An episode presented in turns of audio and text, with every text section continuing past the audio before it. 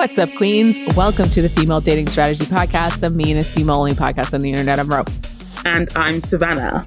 And today we're going to be starting a new sort of ad hoc series because throughout history, we know about the Trumps, we know about the Hitlers, we know about the Stalins, we know about the Genghis Khans, the really, really nasty scrotes in history.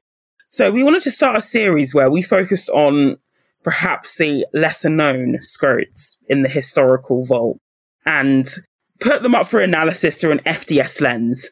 And yeah, so this series will essentially open the scrote vault to focus on perhaps the lesser known leaders of the world. Scrotes throughout history. And to focus on the lesser known scrotes as well. And we want to look at them through an FDS lens and also to see basically how men have historically dug their own graves to their own and sometimes their families' demise. I bet there's just so much of that. So there is actually, there is, there is. So the first, I guess, leader on the FDS show trial is comes from Russia, and it was the last Tsar of Russia, so Tsar Nicholas II, who reigned from 1894 up until the second uh, Russian Revolution in 1917. We talked about doing this episode before, and I know nothing about Russian history outside of World War II. That's so weird to me, especially because Americans harp on about communism so much. Like, you can't understand communism fully unless you know about Tsarism, which came directly before it.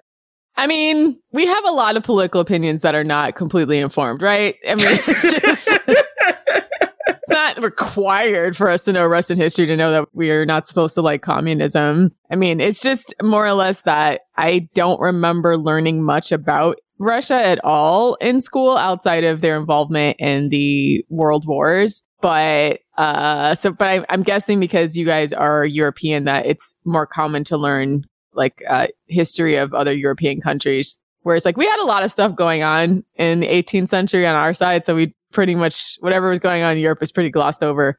Yeah, true. Kind of busy kicking out the British, abolishing slavery, civil wars, some more slavery, Jim Crow. Mm, abolishing slavery didn't come till like mid late 19th century, but yeah, we had a lot of stuff going on. Genocide.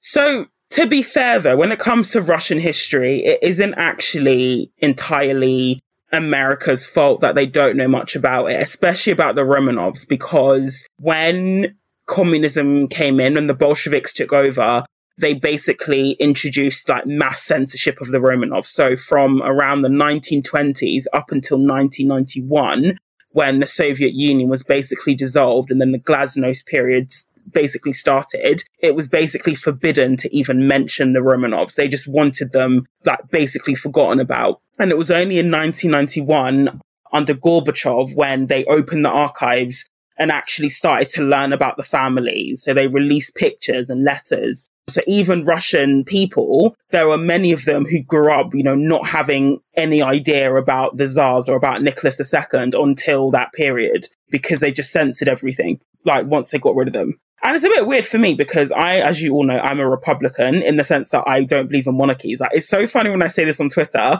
and I get Americans saying, Oh my gosh, I thought you meant you're an American Republican. We need to like come up with a new name because I don't like being associated with the American Republicans. But I mean, I'm very anti monarchy. I don't think it's a good thing, but I'm just really fascinated by royal families and especially the Romanovs as well because I watched the film Anastasia, which is a cartoon that was originally distributed by Fox, but it's now part of Disney. And that gives a very, very sanitized view of the whole like Romanov story. Some people, especially like some of like Anastasia's contemporary relatives who are still alive, found the film quite offensive. And I understand why, because it was basically like happily ever after, even though unfortunately Anastasia, who was the Tsar's youngest daughter, didn't survive the revolution. But we'll get on to all that stuff throughout the episode. Okay, so we have uh, Tsar Nicholas II. Um, and as I said, he was the last Tsar of Russia and he was the last Tsar of the Romanov dynasty. So the Romanovs ruled Russia from about 1613 up until about 1917. So about 300 years. They had a solid run. And it's interesting with the Romanovs in that initially when the dynasty started, they had a house law. So like a law of succession. So every royal house has laws of succession.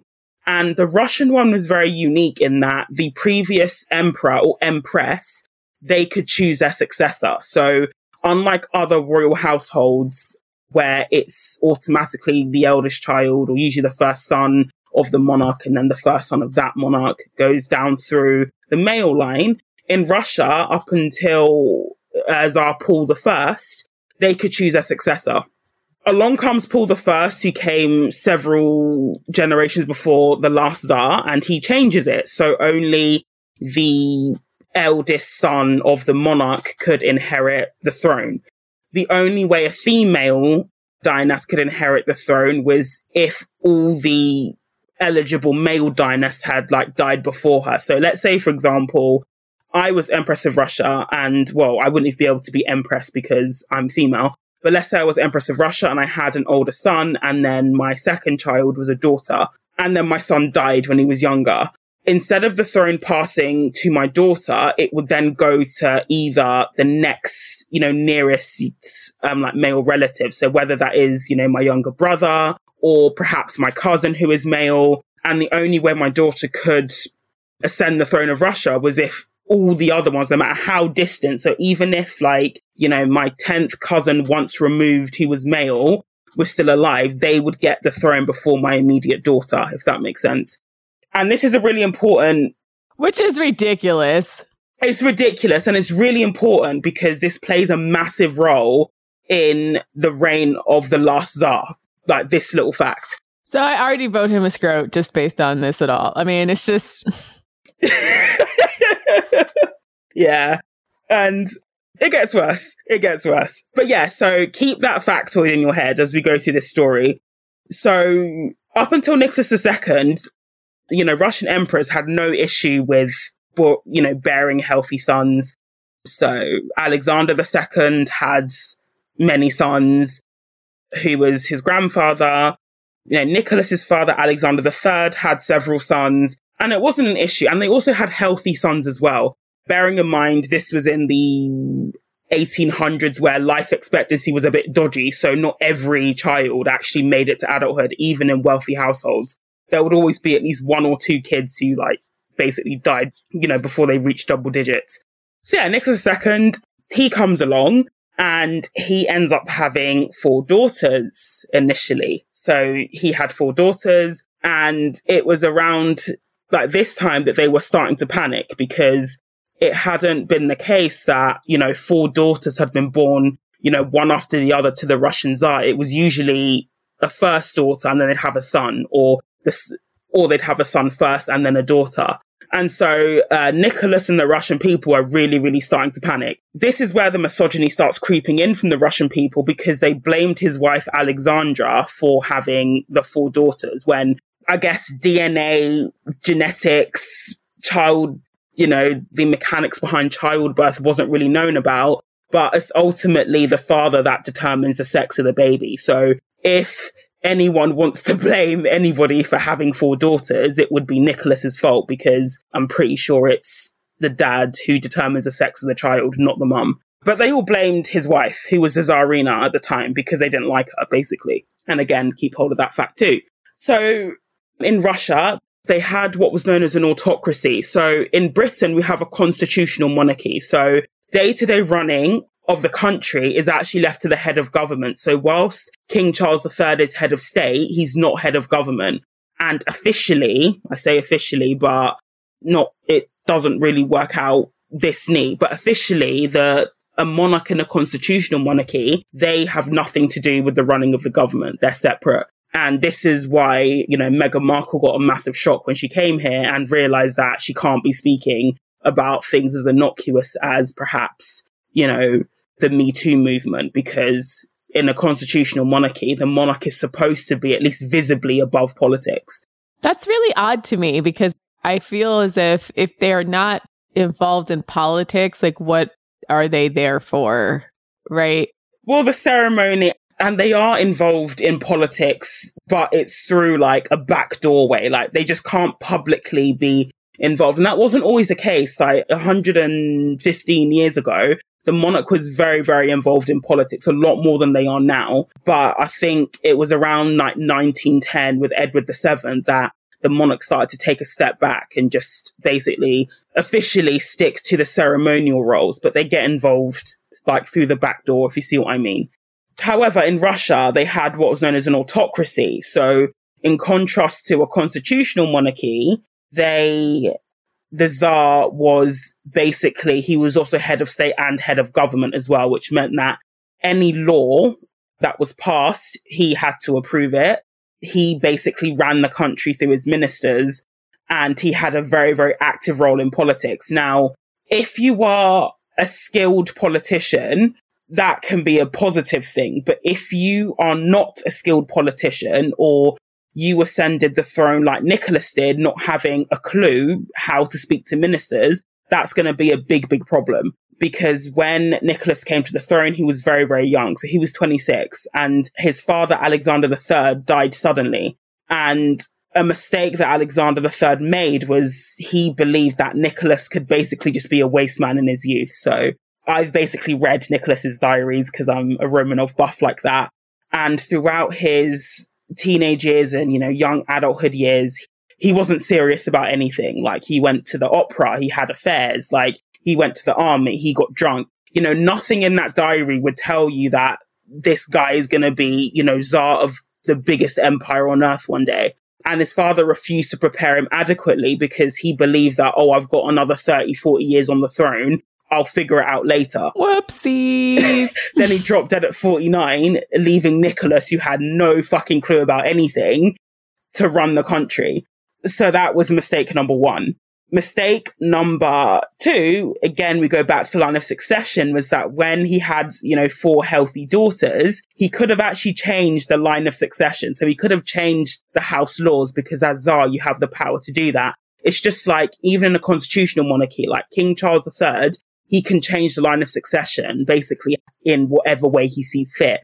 So if he wanted to, uh, he would never do this, but he could say, Harry is now my successor, or, or like Harry is now Prince of Wales. Obviously that would, you know, never happen, but it could happen. And back in Russia, Nicholas had the opportunity to change the line of succession.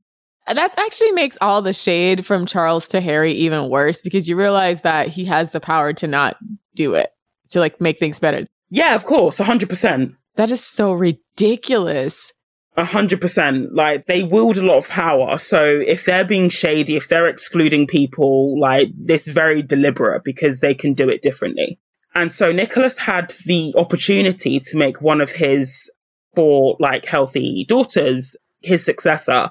Bearing in mind, like if you think about, I can't think of an equivalent. So a modern day equivalent of the Tsar's daughters would be like the Kardashians, but times a hundred in terms of their influence and in terms of their social standing, because they were deemed the most eligible women in the world because their dad was the Tsar.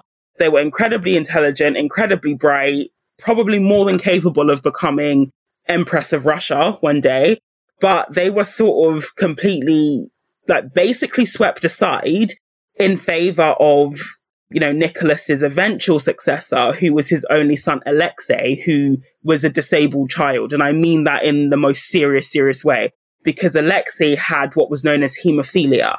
And so hemophilia is basically a blood disorder. So when you bleed, either internally or externally, your blood has proteins in it that makes it clot. So basically you don't bleed to death. But in a hemophiliac, those proteins are not present. So, you know, what can be like a minor bleed in a healthy person can be a fatal bleed in a hemophiliac. And hemophilia came into the royal household. And this is why I'm partly glad that they committed incest because they kept it to themselves. It came in through a spontaneous mutation from Queen Victoria because she had nine kids and she married them out to Spain, to Russia. That was how the hemophilia basically spread around the royal houses of Europe. And the thing is with hemophilia is that it only manifests in males because it's a defect of the X chromosome. So in females, we have two X's. So if one of them has the hemophilia gene, uh, women have another healthy gene, which is why it's very, very rare for a woman to actually have hemophilia, but they can be carriers and pass it down to their children. So they can make their daughter a carrier or their son could have hemophilia. But with men, they only have one X chromosome. So if they have a the hemophilia gene in their X chromosome, then they will have hemophilia. And it's thought that Queen Victoria got it from because there was no prior history of haemophilia in European royalty before Queen Victoria, but it's suspected that it was a spontaneous mutation in Queen Victoria, possibly exacerbated by the fact that her dad was 52 when she was born. So she had a geriatric father, which may have caused that mutation. So haemophilia in Russia was basically a devastating blow because ultimately the heir to the throne of Russia had this debilitating disease ultimately.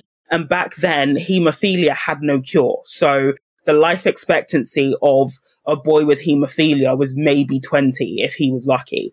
And there were several, you know, one of Queen Victoria's sons died quite young because of hemophilia. So he hit his head. And if he didn't have hemophilia, he would have survived. But because he had this bleeding disorder, he basically bled to death. The Tsarina, so the Tsar's wife, she had a younger brother who died of hemophilia when he was young. And so it was a very, very devastating disease. And you have to wonder the wisdom behind prioritizing a son who was unlikely to live past the age of 20 and make him successor, invest all your hope in him as your successor, you know, versus four healthy daughters.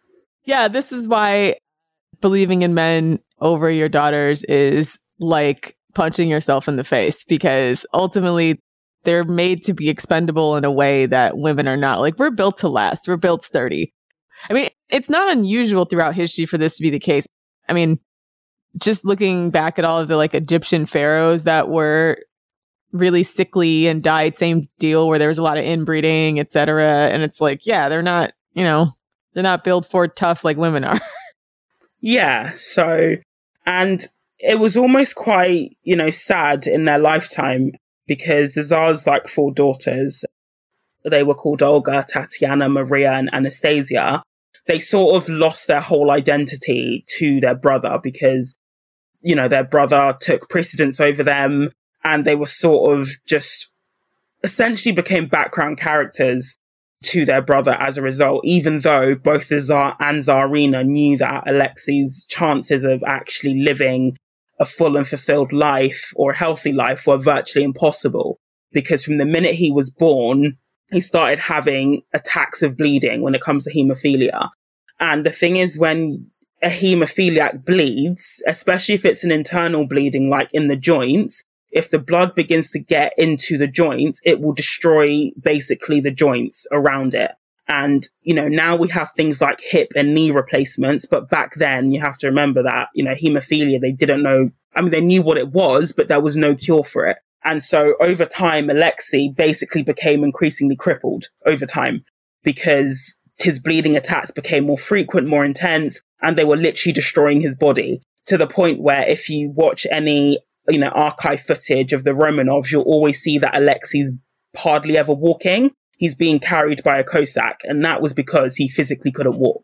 You know, realizing, okay, yeah, maybe we need to sack off this requirement that it's eldest son because eldest son is not going to be delivering. They decided to keep it there and they basically, basically hid Alexei's diagnosis from the Russian people for about almost 10 years until he almost died of a hemophilia attack in Poland in 1912. Like he literally almost died. Like he had a horrific attack of bleeding. They had published basically his death notice and then he made a unexplainable recovery thanks to Rasputin. But even that still wasn't enough for Nicholas to think, actually, maybe I need to rethink this whole succession thing and maybe give it to one of my daughters. That was just, that was unthinkable to Nicholas at the time.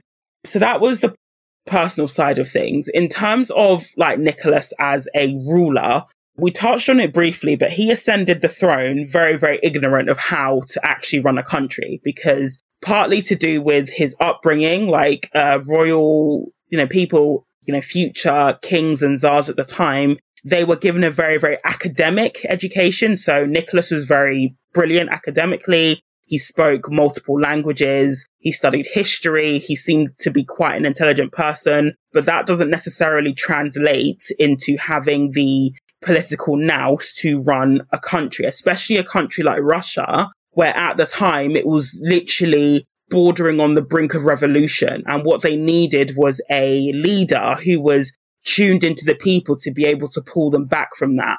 Especially seeing as Nicholas's grandfather in 1882, Alexander II, was literally blown to bits by revolutionaries. They threw a bomb in his carriage, literally blew him to bits. So that was the sort of environment that Nicholas was walking into. And his father, Alexander III, he was able to basically crush the revolutionaries like Sauron, just crush them, get them in line because he had that temperament and he sort of had that reactionary approach, whereas Nicholas didn't really have that. He led a very, very sheltered life until he came to the throne and had to actually lead. So this is where we see a series of bad decisions being made. Now, personally, I think that Nicholas genuinely cared about Russia as a country. He just had no idea how to navigate a country that was on the brink of a revolution and a big revolution. He just had no idea how to navigate that successfully. So I guess the first strike was on coronation day. This was his first bad omen, so to speak. So again, they had a grand coronation in 1896. And as part of the celebrations, they had, they were giving out free food and beer in a field in Moscow, in the center of Moscow. And obviously, Russian peasants, like, or anybody, you'll be like free food and beer. But the event was so badly managed that somebody shouted that they were giving out the food earlier than was planned. There was a massive, massive stampede and crush. About 12,000 people died. Many, many more were seriously injured. Oh, damn. So, like, it was literally like a stampede over food. Yeah, it was literally, yeah. And it was really, really sad because it happened on his coronation day because they also had a ball that was hosted for them, like a party hosted for them by the French ambassador. So when they got the reports in, basically, like Nicholas was, you know, badly advised to still attend the ball and that just made him look very, very cold and uncaring, especially after hearing that 12,000 people and many, many more people had just been, you know, crushed to death. You couldn't even just be like, yeah, I'm not going. I didn't think it'd be right to go because obviously this is an awful event and they went anyway. So that was really strike number one. Strike number two, again, was the issue of succession. So again, like I've said, they had four daughters between 1895 and 1901. and it was borderline like fanatical, the lengths they were going to to have a son. They were consulting quack doctors. They were bathing in holy water rivers. They were, you know, canonizing certain saints because they believed if we canonize a saint, it will give us a son. Like they went to great lengths to actually give birth to a boy again, you have to keep in mind that Nicholas could have changed this all. Like, none of this needed to happen. He could have been like, okay, I've got four healthy daughters, a son's not coming through, let's just change the line of succession. And this is something that men do, and this is what something that dynasts do, especially in royal households, is that they bow to religion and tradition as opposed to what is actually practical and necessary to keep the monarchy going. But it's only tradition because there's just a long line of men being scrotes and not giving women opportunity. You know what I mean? It's not like they convince themselves it's ordained by God a certain way, but it's really just them trying to hold on to power because they know they can impart certain values. Yeah, to male power as well. So then they eventually have a son, Alexei, as again, he's very sick. Then the next huge fuck up is the war in Japan. So in 1905, Nicholas declared war on Japan long story short, Russia ended up badly humiliated because basically Nicholas went into the war thinking that the Japanese were inferior, had a very, very racist attitude towards Asian people. Would you say he fucked around and found out? Yeah, basically. basically, yeah. And they were badly, badly humiliated and defeated by the Japanese. So that was then strike, scrote strike number two. Scrote strike number three, and this should have been the biggest warning, is that there was actually a mini revolution in 1905. And this was started by peasants. They marched to the Winter Palace, which is the main residence of the Russian monarch, but the Russian monarch doesn't always live there. So the Winter Palace is like the Buckingham Palace of the UK in that it's the official residence, but the monarch isn't always there, if that makes sense. They're often at a different palace that they prefer more. So the peasants, they did a peaceful demonstration and they wanted to ask the Tsar for concessions. So they wanted things like being able to vote. They wanted, uh, you know, more say in how the country was run. And whilst the Tsar wasn't there at the time, he wasn't in the Winter Palace, somebody in the military gave the order to start shooting into the crowd. So they ended up, you know, Bloody Sunday. Well, damn. I can't even, as an American, claim moral superiority because that pretty much happens here. Like people try to pre- peacefully protest over their rights and then the cops just show up and start shooting.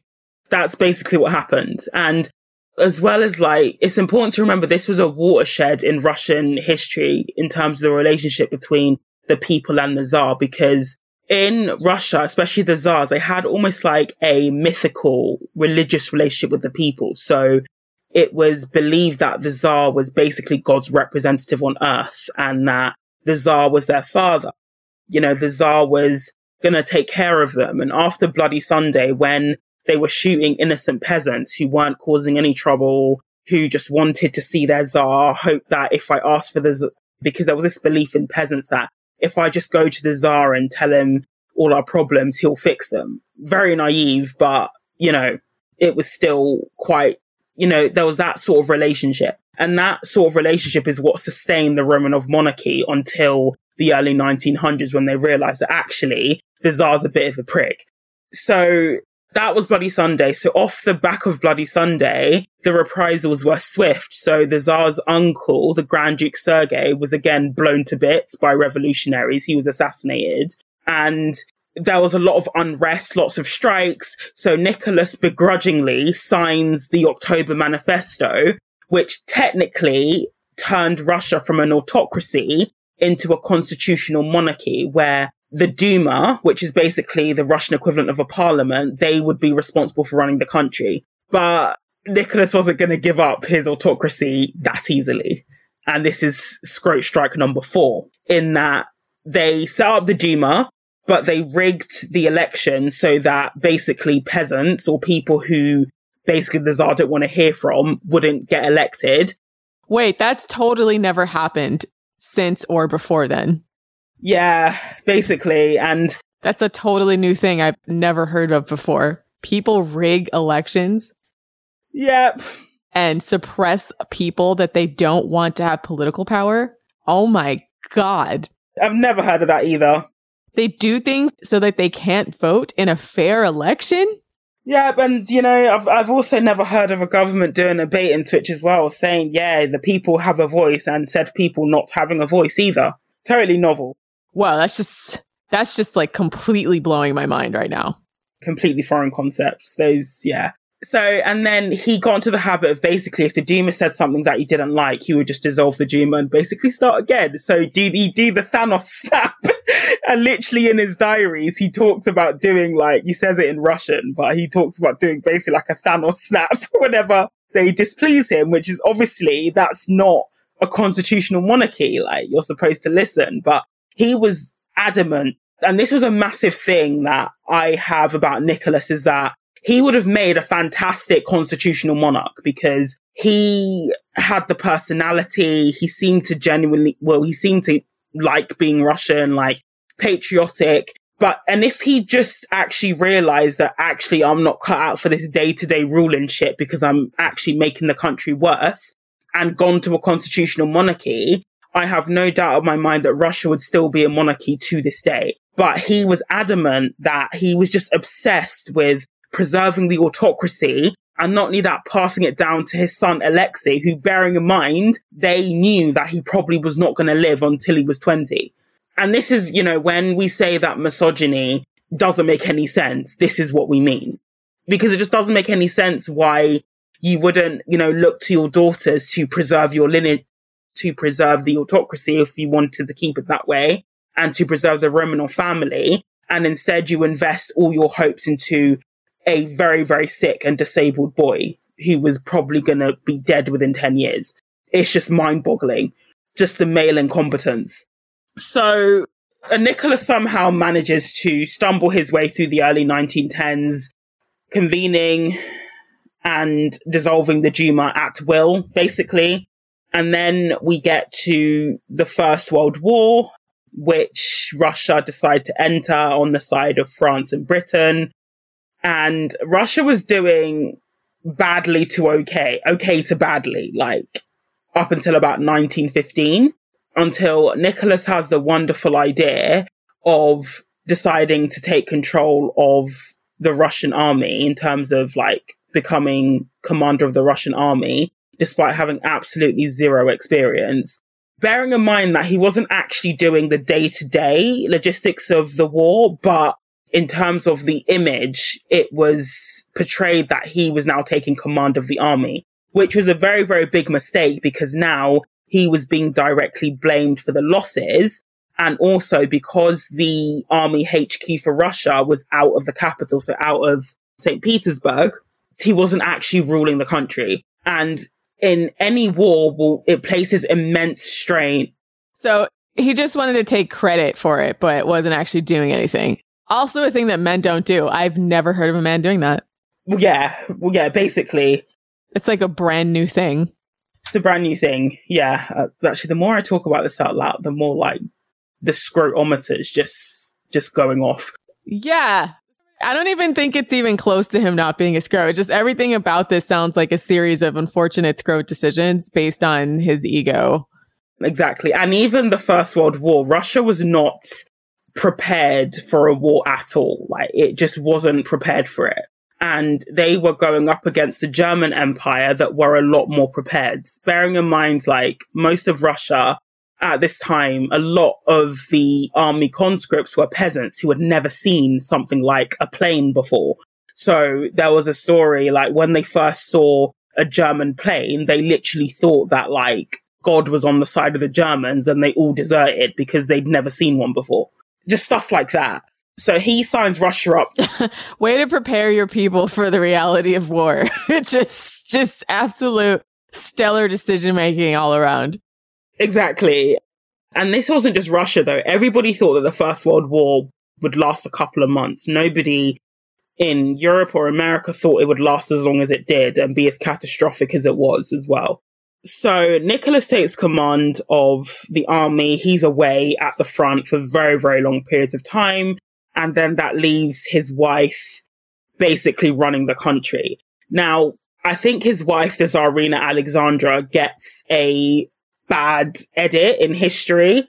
I always say the buck stops with the autocrat or the leader or the prime minister. So any decisions that she made, Nicholas has to take responsibility for that because he was ultimately the autocrat, not her.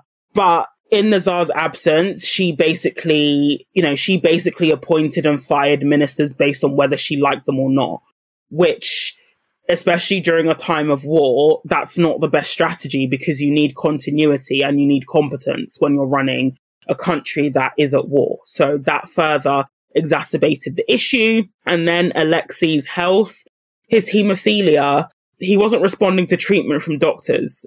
The only person who seemed to be able to cure his attacks and to calm him down, it's not known how this he did this was a peasant called Rasputin, like a literal peasant, as in like from like a backwater. And because the Russian people didn't know about Alexei's illness for the longest time, they couldn't understand why this peasant was just following the Tsar and Tsarina around all the time. They just found it strange. But the reason why they, especially Nicholas, tolerated this peasant was because he seemed to be the only one who could calm Alexei down and put him on the path to healing if he had a nasty attack. Peasant. We still tolerate this peasant. Yeah, they tolerate the peasant. Because he stops his son from having a conniption fit? Yeah, basically. And I know this sounds harsh, but again, I now I think about it, I just can't think of the logic. Like I keep thinking of his daughters. Like you had you know, four beautiful, well known, attractive daughters, intelligent. Why would you not pick one of them over, you know, your son? And especially because Alexei's health put a lot of strain on his parents, as it naturally would. To keep it a secret and then hoping that he wouldn't die. And then it just placed an immense strain. And obviously, it allowed actors like Rasputin to come and take center stage. So Rasputin went from almost being a healer of Alexei to actually having a say in running the government. So what the Tsarina would do is that she would remove ministers who didn't like Rasputin as well, even if they were very competent. And again, because, you know, their letters during the war were published, you can see Alexandra writing quite extensively. They used to write to each other several times a day, saying basically, fire this person, fire that person, you need to appoint this person. And Nicholas signed off on it. So again, I feel like due to misogyny, Alexandra gets a bad edit. I'm not saying she made the right decisions, but ultimately the autocrat like the buck stops with them. So yeah, the war was going awfully for Russia. And again, you know, every leader has the opportunity to withdraw their troops. They can withdraw their troops in battle. And Nicholas refused to do that because I think it was showboating to like France and Britain saying, yeah, we're in this together. Because I mean, European royalty was such that the King of England at the time, George V, Queen Elizabeth II's grandfather was actually the Tsar's first cousin. So, like, they were related. Like, their mothers were sisters. Um, and if you look at pictures of them, you see they actually look like they could be siblings. They look very, very similar, which is strange. Escandalo. but yeah, part of the reason why Russia stayed in the war way longer than they should have done was because Nicholas refused to retreat. And so the war was going awfully. They eventually conspired to get rid of Rasputin. They murdered him at the end of 1916. But by then it was basically too little too late. So Nicholas was forced to abdicate. This is where you see the cracks in male solidarity, right? So the same countries that Nicholas entered the war to support, so France and Britain, when it came time for the Romanovs to be exiled, so after Nicholas was deposed, he abdicated in favor of himself and also Alexei as well, because they literally said Alexei's not going to live for very long. And if you abdicate and pass the throne to him, you'll be sent into exile and he'll stay in Russia, basically. And Nicholas didn't want to do that. So the provisional government were looking for where they could send the Romanovs to, basically out of Russia into exile, because that was the common thing with deposed monarchs. They would just be sent into exile. And so the same countries that Nicholas actually basically destroyed his own country for, Britain and France, they refused to take them in as exiles. Basically, they just said no. And I think to this day, there's some amongst like Russian monarchists, there's some lasting resentment towards Britain because Britain refused to help the Romanovs and give them exile. Which I thought that's a bit of a scroty move on behalf of Britain and France, to be fair. But that just shows the, the example, but that's a good example of cracks in male solidarity. All's fair in Scroton War. yeah, basically, they just said, and the Romanovs basically became a hot potato. Like, no country wanted them. And it was really sad, actually, because they were very vulnerable. Nicholas was deposed. The whole country hated them. And it wasn't really clear, you know, where they would go next but they were eventually sent into internal exile to Siberia, first to Tobolsk and then Yekaterinburg, and then they were finally murdered by the Bolsheviks in July 1918. Ugh, finally. right. End to the story. No, I'm kidding. and so, and it wasn't just Nicholas and his immediate family who were murdered. So Nicholas Alexandra, their four daughters, and the son, along with the, several members of that household.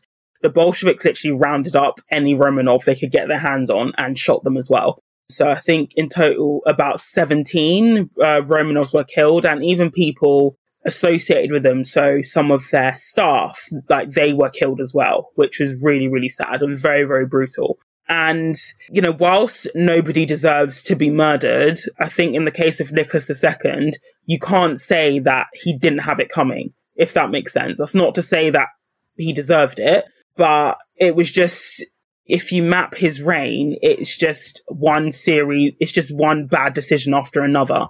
You know, right from the time when you refuse to change the line of succession. So I'm not saying that they should have changed the line of succession and left Alexei to die, but that would have taken a lot of pressure off Alexandra and Nicholas in terms of trying to find out how to keep him alive, if that makes sense.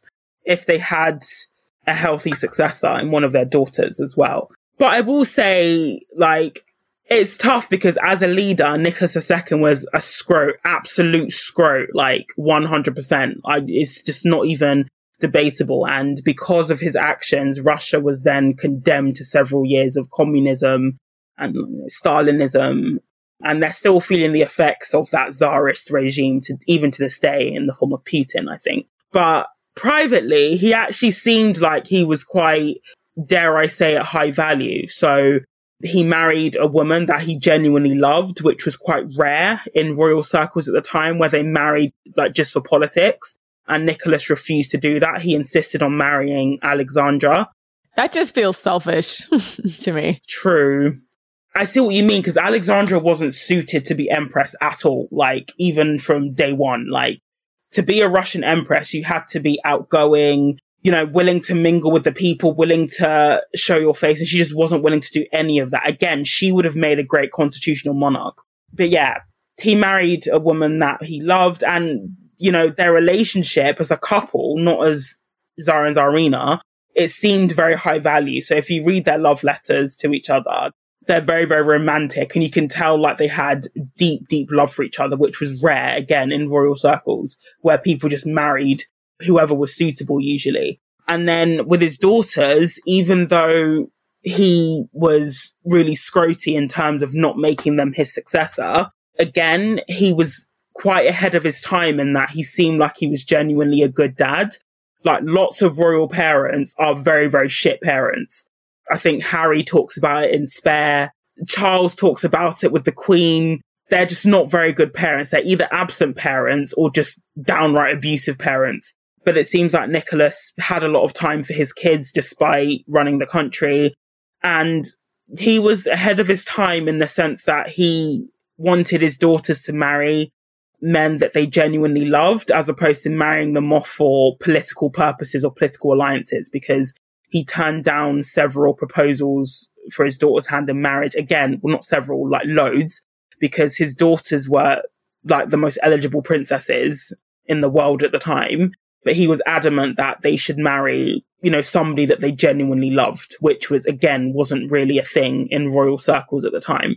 So I feel like privately, he seems like mid value, but on broader assessment, I even think it has to be negative value because like this is not even low value. Like a low value man just makes your life shit, but a negative value man leaves you worse off than when you started. So in the case of Alexandra, you came in as a princess and you leave like with absolutely no title and you end up dead. Like that is a negative value man. Has to be negative value. Like there's not really anything worse than being dead because of a man's decisions. so I feel like if your relationship ends in bodies, it's pretty clear that it wasn't worth it. Yeah, that just has to be like negative. And it's not even like his own body. Like it was the bodies of many millions of people indirectly because of the Russian Civil War and then communism and then his own immediate family. Like that just has to be, that's just pure negative value behavior. I'm sorry. This is like borderline blasphemy as well because like Nicholas and Alexandra were actually canonized in the Russian Orthodox Church as saints. But why? why? To be fair, it was controversial because people did say, like, well, yeah, he died and it was sad, but it's his own fault, basically. But yeah, he was canonized as a saint, as a passion bearer in the Russian Orthodox Church. But I still believe, and yeah, I just feel like lots of the world landscape would look very, very different had Nicholas II just not been Tsar at that time.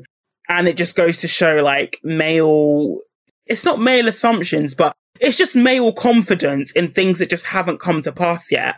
Is just what I don't understand. And this is something that's a recurring theme that we see in royal households, especially, is that they just assume that they're going to live for a while. And then that just not the case. I guess if everyone says you're literally God's mouthpiece, you might think you're omnipotent and invincible. You know what I mean? Yeah, but I just feel like if they took the position of Tsar seriously, like from the time he was about 12, 13, I'd be drilling him on like how to run a country. He'd be sitting in on meetings with ministers. He wouldn't be, you know, frolicking with prostitutes, having mistresses, getting drunk, going to the opera, doing fuck all all day. Like, I just feel like I also blame his parents, quite frankly, because they should have, you know, prepared him more, especially if you're going to be an autocrat where you know, you're actually going to be doing the running of the country. I think even constitutional monarchs now, they get prepped because there's still stuff they have to do. But if you're an autocrat and everything starts and stops with you, you can't just assume that they'll just get it. Especially like, I'm not really sure what Alexander III was thinking because, you know, when we talk about male scrotery, we always say like, if they get to a certain age, especially like, you know, and they're still a waste man and a lost cause, they're likely going to remain that way. Do you know what I mean? Like, it's just, it's frustrating. Like, it's really frustrating with the Romanovs because unlike some series of events, like you can sort of see how it was inevitable, but this was entirely scrote design. This was entirely scrote, like scrote led in terms of the family's downfall. And that could have been avoided. So yeah, I think that's my, like personally, privately, I think that, you know, Nicholas was probably mid to high value, but overall rating, it just has to be negative value. NVM, and that's not even including all the like other like heinous political shit that he did. So he had the Jewish pogroms where they targeted Jewish people. Like, yeah, there's nothing about this guy that makes me feel like he was kind of nice to his wife. He let his daughters not be treated like complete cattle. I mean, that's cool, I guess. I mean, I'm putting it into historical context because in royal circles or general circles, that was the norm. But yeah, it doesn't erase all like his just piss poor governance of a country that really, really needed a strong, empathetic, and a leader that was just able to read the room for a bit as well. So that was my whistle stop tour of the Romanovs. Yeah, and that's our overall rating. FDS rating of Tsar Nicholas II is negative value male. Sounding kind of scroty to me. Wah, wah, wah. NVM. Okay, that's our show. Check us out on Twitter at FemDatStrat and on Patreon with our weekly bonus content as well as our Discord. And you can submit a queen shit, a roast to scrote, or anything else topic you want us to discuss. Patreon.com forward slash female dating strategy. Follow us on Instagram at underscore the female dating strategy. Thanks for listening, queens, and for all you scrotes out there. The revolution is coming for you too. Die mad. Die mad. See y'all next week.